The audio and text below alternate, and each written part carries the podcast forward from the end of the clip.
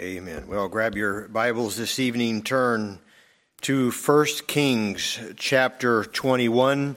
1 Kings chapter 21.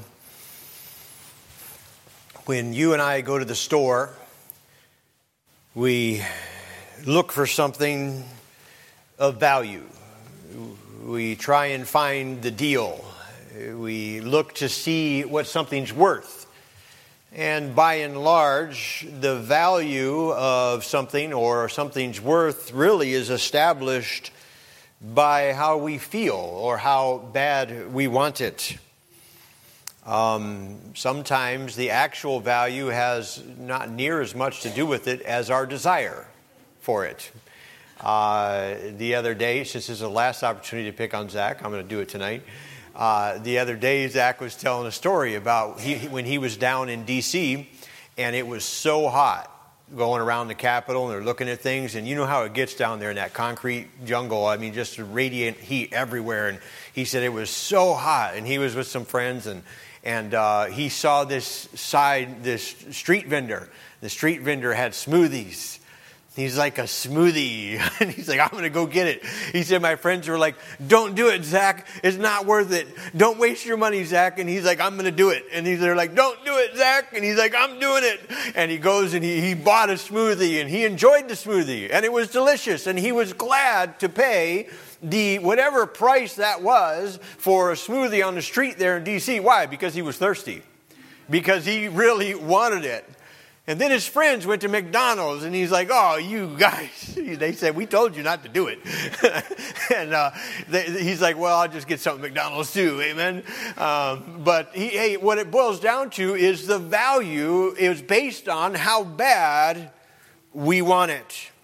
We see here in our text somebody that wanted something really bad, and somebody that lost something that was worth it all. We see in 1 Kings 21, begin reading in verse number 1, follow along with me down through verse number 6. And it came to pass after these things that Naboth the Jezreelite had a vineyard, which was in Jezreel, uh, heard by the palace of uh, Ahab, king of Samaria. And Ahab spake unto Naboth, saying, Give me thy vineyard, that I may have it for a garden of herbs, because it is near unto my house, and I will give it thee for a better vineyard than it.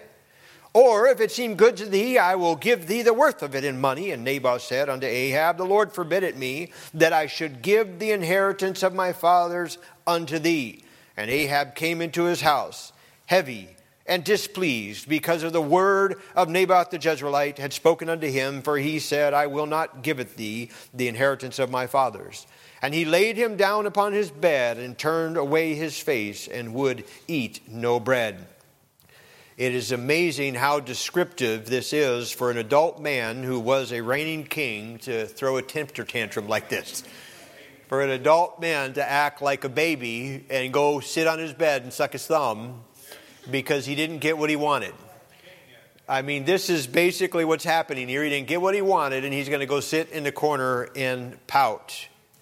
Verse number five, but Jezebel. Story's getting worse. But Jezebel, his wife, came to him and said unto him, Why is thy spirit so sad that thou eatest no bread? And he said unto her, Because I have spake unto Naboth the Jezreelite, and said unto him, Give me thy vineyard for money, or else, if it please thee, I will give thee another vineyard for it. And he answered, I will not give thee my vineyard. Man, I think you guys, most everybody here, are, are familiar with this story. You know how Jezebel comes on and she says, Wait a minute, don't worry about it. I'll get you your vineyard. And she plots to have Naboth killed.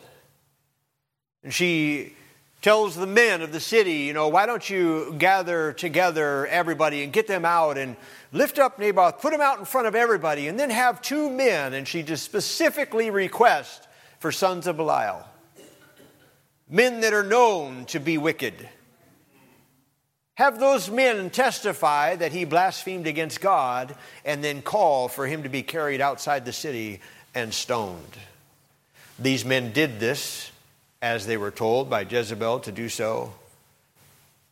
Naboth lost his life. Naboth was stoned because he wouldn't give up his inheritance that God had given to him. We don't know really too much about Naboth. In the pages of Scripture, we have this short story. And he was killed because he would not give up what God had given to him. You know, you look at this and you wonder was it worth it? Naboth, was it worth it for you to stand and for you to hold on to? I mean, you think, well, why wouldn't you just give it up? I mean, come on, Naboth, just give it up, and then you could have had another vineyard even better than that vineyard. You could have just given it up. Well, this morning I want to speak to you for a couple of minutes. And I want to encourage you to settle in your heart and mind that it is worth it. That it is worth it. It is worth it, beloved, to continue to do right. We see in the pages of Scripture over and over again men that did what was right and did what they felt God wanted them to do. And you read the stories and you think, wait a minute, that didn't turn out good. What, what, what in the world? I mean, you think about David, who was a man after God's own heart, and David, who, uh, the sweet psalmist of Israel, and he was playing his harp, and he was standing for right, and he beat Goliath, and he was fighting for right, and then all of a sudden the ladies start praising him of the city, and oh, David, uh, Saul has killed his thousands, but David is tens of thousands, and uh, the, that green eyed demon of jealousy settles in the heart of Saul, and David has to go on the run for his life. And you think, man, David, was it worth it? Was it worth it? Look at where you ended up. Look at what's happened, David. But I want you to know that in the end, the work that God was doing was fulfilled, and David did become king. God did accomplish his will and his purpose in David's life. And you could go through the pages of Scripture and you could see man after man. You think about Stephen, who was stoned for doing right. But you know, in his dying breath, he was standing there and stones were hitting his body, and he knew this was the end. And he didn't say, Oh, if I would have just rejected Christ, or if I would have just turned away, or if I would have said uh, to deny the Lord. But no, he said, Father, forgive them. Hold not this sin to their charge. He, he, he wanted, he was worried about them, not worried about himself. I think that Stephen would say today that it was worth it. We look at these stories and the hardship and wonder sometimes if it's worth it. We look at our own lives and sometimes the struggles that we go through and the battles that we face. And Satan comes to you and he sets up on your shoulders and he says, Oh, is it really worth it to do right? Look at how you've lost your job. Is it really to do right? Look at the struggle you're facing. Is it really to do right? Your, your, your transmission went out on your vehicle. Is it really right? Worth it to do right? Look at how you did this and then this happened. But I want you to know tonight that it's worth it. In every situation, it's worth it because God is good all the time. And all the time, God is good. And sometimes you don't see Him behind the clouds, but God is still there. And it's worth it because in the end, we're going to stand before Heavenly Father, and He's going to say, Well done. And whatever struggle, whatever battle, whatever war you went through here on earth will seem but a speck in the, in the scope of eternity, and it will be worth it all. Listen, we sing that song, it will be worth it all. And I'll tell you one day when we're on heaven's shores and we're standing before our glorious Lord and Savior, it will be worth it all. But I would like to say to you that right now it's worth it, that today it's worth it, in the midst of the battle it's worth it because of the things that God has done for us. Even in the worst of times, God is still on the throne and God is still good. It is worth it. I, I, I, sat with my family this week and we, we, had to use another vehicle because the transmission went out on my vehicle. And you know, you look at it and it, it was all inconvenient and not so nice, but I, I was riding around with them and I just thought, man, I'm so blessed. God is so good. Oh, look at what we get to do. And all of my kids are here and they're, they're healthy and my wife is here. And uh, oh, we are just blessed beyond measure. Can I tell you it's worth it to do right? It's worth it to do right. Oh, Satan's going to get up on your shoulder and he's going to tell you it's not. He's going to try and sell you a lie. He's going to try and tell you it's not worth standing. Don't stand for right. Go ahead and bend and bow and give up what God has told you to hold dear because it's not worth it, but I want you to know it is. Oh, in the, in the scriptures, Ahab is a picture of Satan. Can I tell you that Satan has always been trying to sell you something better? I mean, you could go from the very beginning pages of Scripture where Satan tempted Eve in the garden. I'm not real sure about. Do you know who we were sitting with? I don't even know if you were there. I was sitting somewhere and we're having this conversation about where men would be without women. Oh, it was that, you see, you got to be careful about that 55 and older group. it was at our house last, last Sunday. and Brother Joe and Miss Nelma, we were chatting, and they were having a conversation about the state of man without the, you know, the problem in the garden. And, and uh, you know, they had differing opinions as to uh, the, uh, where we would be. And one of them said, well, where, we would, where, where men would be without women is still in the garden. Amen. and, uh, you know, uh, I'm not going to get into it because I don't want to create a problem. but they were, they were just having fun, and we were just joking uh, back and forth. But all the way in the garden, you know, even Jesus Christ in the New Testament, Satan came and tried to sell him something. Matthew chapter 4. And even you, this last week, I can tell you, Satan came and tried to sell you a bill of goods. Tried to tempt you, tried to get you to trade something of value for something that was empty, hollow, and meaningless. Beloved, maybe He wants you to trade your relationship with God for a little bit, little bit more rest. He wants you to trade your witness at work or your witness out in the world for a little bit of wealth. He wants you to trade your power with Him for popularity with others. Wants you to trade maybe the value of your family for a little bit of fun. Partaking of some of this world's entertainment. Oh, it won't be that bad, but we don't know the impact that it has. Satan's always going to try and sell you a bill of goods, but I want you to know it's empty promises. When Ahab came to Naboth and said, Hey, I want your vineyard, he was very clear. He says, I can't give it to you. Why? Because the Lord forbid it. In verse number three, the Lord forbids me to do that. I can't do that. This is what God said, and that's what matters. You see, we've got to get it settled in our mind that no matter what it costs, it's worth it if it's what God wants. No matter what it costs, it's worth it if it's what God wants. When Joseph uh, was. Uh, not even tempted, but really attacked by Potiphar's wife. And she says, Come lie with me. He, he said, How can I do this great wickedness against my God, against my Lord? It was a sin against God. He said, I can't do it. I can't trade these few minutes of pleasure and sin for a season. I can't eh, t- partake of that. Why? Because God forbids it. Because God forbids it. Satan somehow is able to creep into the heart and mind of men and deceive us into believing that the empty promises he has are real.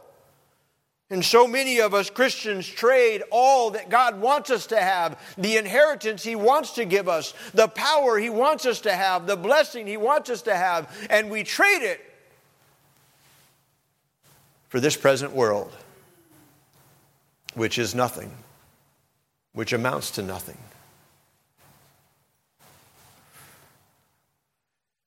I maybe talk to you a little bit about why Ahab wanted it? Why did Ahab want this vineyard? Well, we see, first of all, he wanted it because it was accessible. He said, It was near to my house. He says, Hey, I'll give you a vineyard that's down the road a little bit. I want this one because it's accessible, it's close to the house here. I can see it from my balconies. I want this one. You can have that one that's further down the road. You know, we got to be careful about convenient Christianity.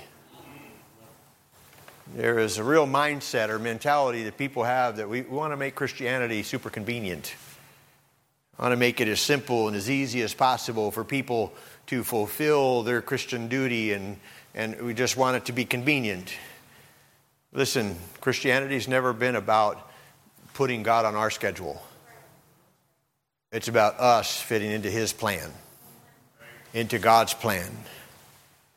Most of the times, the most accessible things aren't really the best things.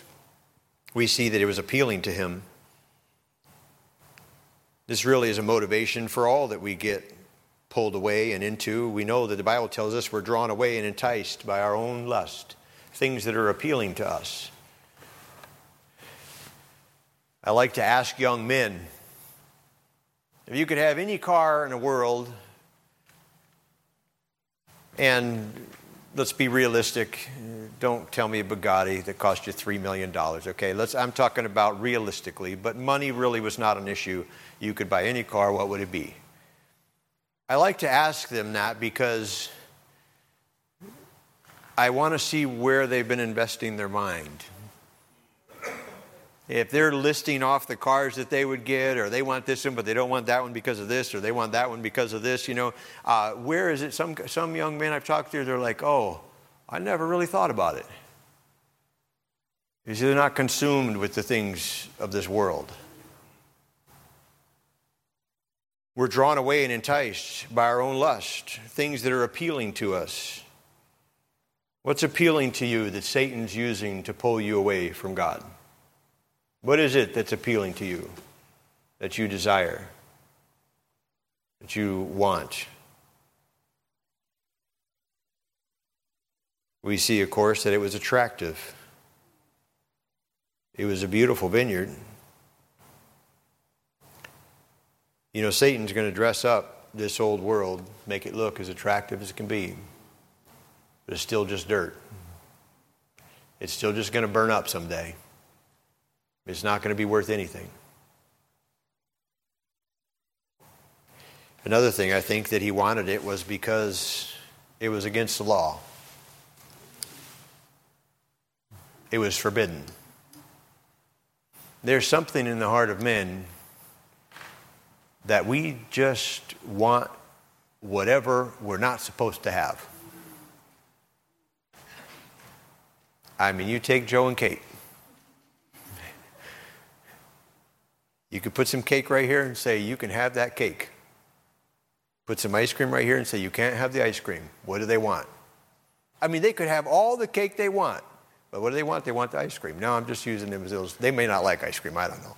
I'm just using, just kids, whatever you, you say, here's 10 toys. You can play with any of those toys. Here's one toy you can't have. What do they want? They want the one that you said no. And all of us are just big kids. We, we're going to want whatever the Lord looks at and says, This is not for you. This is not what you should be partaking of. This is not where you should be going. This is not what you should be doing. In your heart and mind, you're like, but wait a minute, that's what I want. And God's saying, look at the vineyards that I've already given you. Look at all of the ways I've already blessed you. And you're like, yeah, but what about that one? It was against the law, and he desired it. Satan is using these things, beloved, to pull us away from God. I want you to know it's worth it. Satan's going to get up on your shoulder, and he's going to say, why not? Just let up a little bit. Why stops why continue to stand for what's right? Why work so hard to be at church? Why work so hard to do right? I see some of you here, you know, can I tell you that Christian education is worth it? I know it costs a lot of money. And it seems ridiculous for how many years have we been here? Since 2007. How many years is that? Uh, 16 years. We've been paying about $4,500 a year school tax. That's a lot of money we've given the government to educate our kids. But I could never put them in a public school. You see, the cost is not, it, to me, it, the value of my children are worth more than whatever the cost is, whatever the cost is, it's worth it to me. It's worth it. And I know sometimes when you pay that school bill, when you buy that curriculum this time of year, and you're like, oh my goodness, another $3,000 down the drain. It's not down the drain. It's for, to give your kids a Christian education. It, it's worth it. Do you know, just this last week in the state of Maryland, they have ruled that parents can no longer, they, they have taken parental right away. you can no longer opt out of LGBTQ plus curriculum.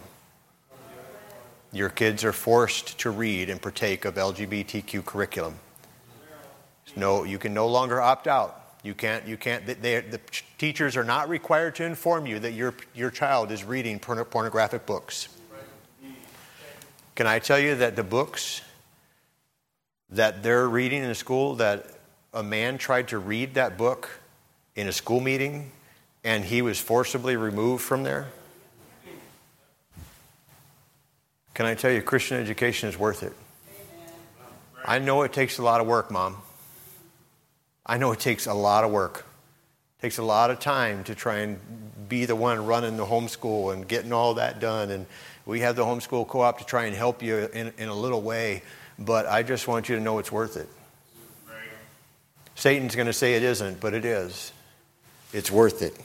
I would encourage you to do all you can to give your kids a Christian education and protect them from this world. Beloved, it's worth it to sacrifice. Not only is it worth it to stand, but it's worth it to sacrifice. You know, whatever we do, whatever we give to God, it lasts for eternity. Whatever you sacrifice for Him, you give your time, your talents, your treasure, whatever it is, you invest this next week setting up for, for Roundup Sunday. You come out and help set the tent up. You gave your, your one evening this week, or you give Saturday all day preparation for Roundup Sunday, and, and praise the Lord for it, an opportunity to serve and do something for eternity. It's, it's worth it. You come every Sunday afternoon and give your Sunday afternoon to, to prepare music and, and be part of the music program and, and sing in the choir. You know, Satan comes on your shoulder and says, You gave up your nap to come here and sing. Is it really worth it? Can I tell you it's worth it? It's, it's worth it to, to minister, to, to, to, to sing, and to let God use you and just to do something for the Lord. It's worth it. I mean, what are you going to do? Sleep your life away? I mean, what, what do we accomplish if we're sleeping?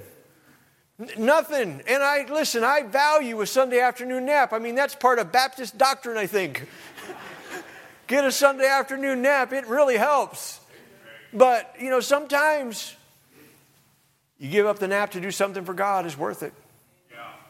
It's worth it. Whatever you sacrifice, your time, your talent, your treasures, anything you give to the furtherance and the cause of Christ in, in foreign countries, the missions program of the church, or, or whatever it is, just I want you to know it's worth it. I don't remember who it was. Some one of the pastors or missionaries that was coming through town not too long ago was telling me about somebody in, in another church that they just met. And this pastor was telling him, says, You see that guy right down there? They'd been saving for 15 years to buy a cabin. They had got their money together to buy a cabin in North Carolina or somewhere like that. And God laid it on their heart. And they just paid off our mortgage. They took that money that they were going to buy a cabin and they paid off the mortgage of the church. A lot of people would look at that and say, Man, you gave up your cabin? How long is a cabin going to last? How much, how much is a, I mean, I'm not saying you shouldn't have a cabin. You know, have a cabin. Praise the Lord. I'm just saying, you know, it, what, what's really going to last? Only one life will soon be passed, and only what's done for Christ will last. I just want you to know it's worth it to sacrifice. Satan's going to try and tell you it's not.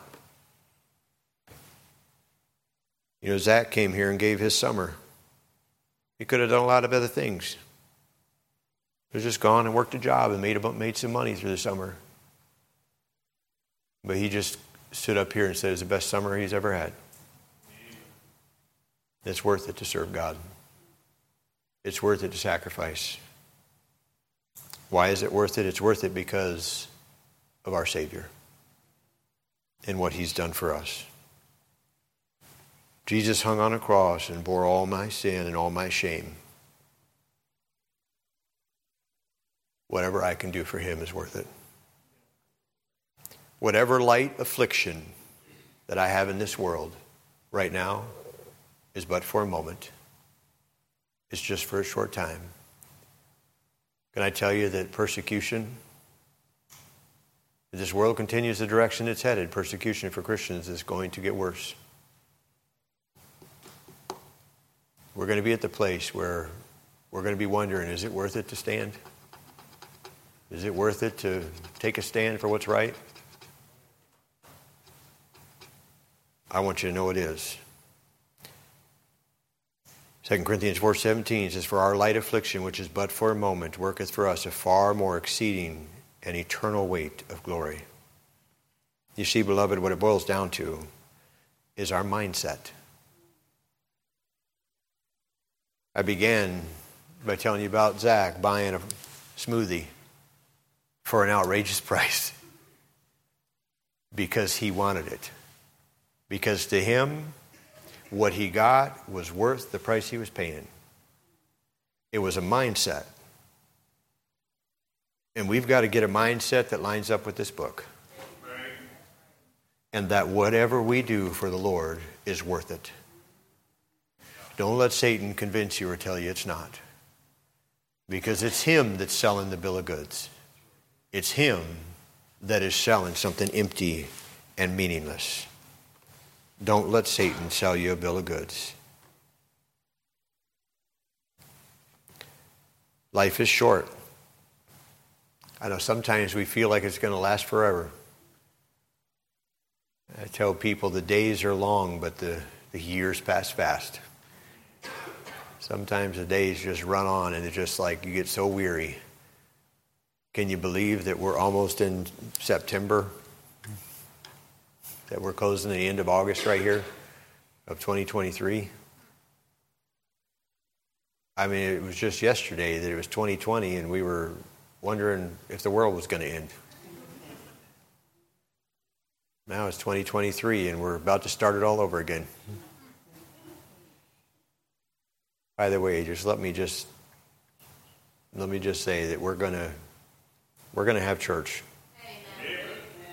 Whatever whatever comes, we'll we'll use caution and exercise some wisdom, but we're going to have church.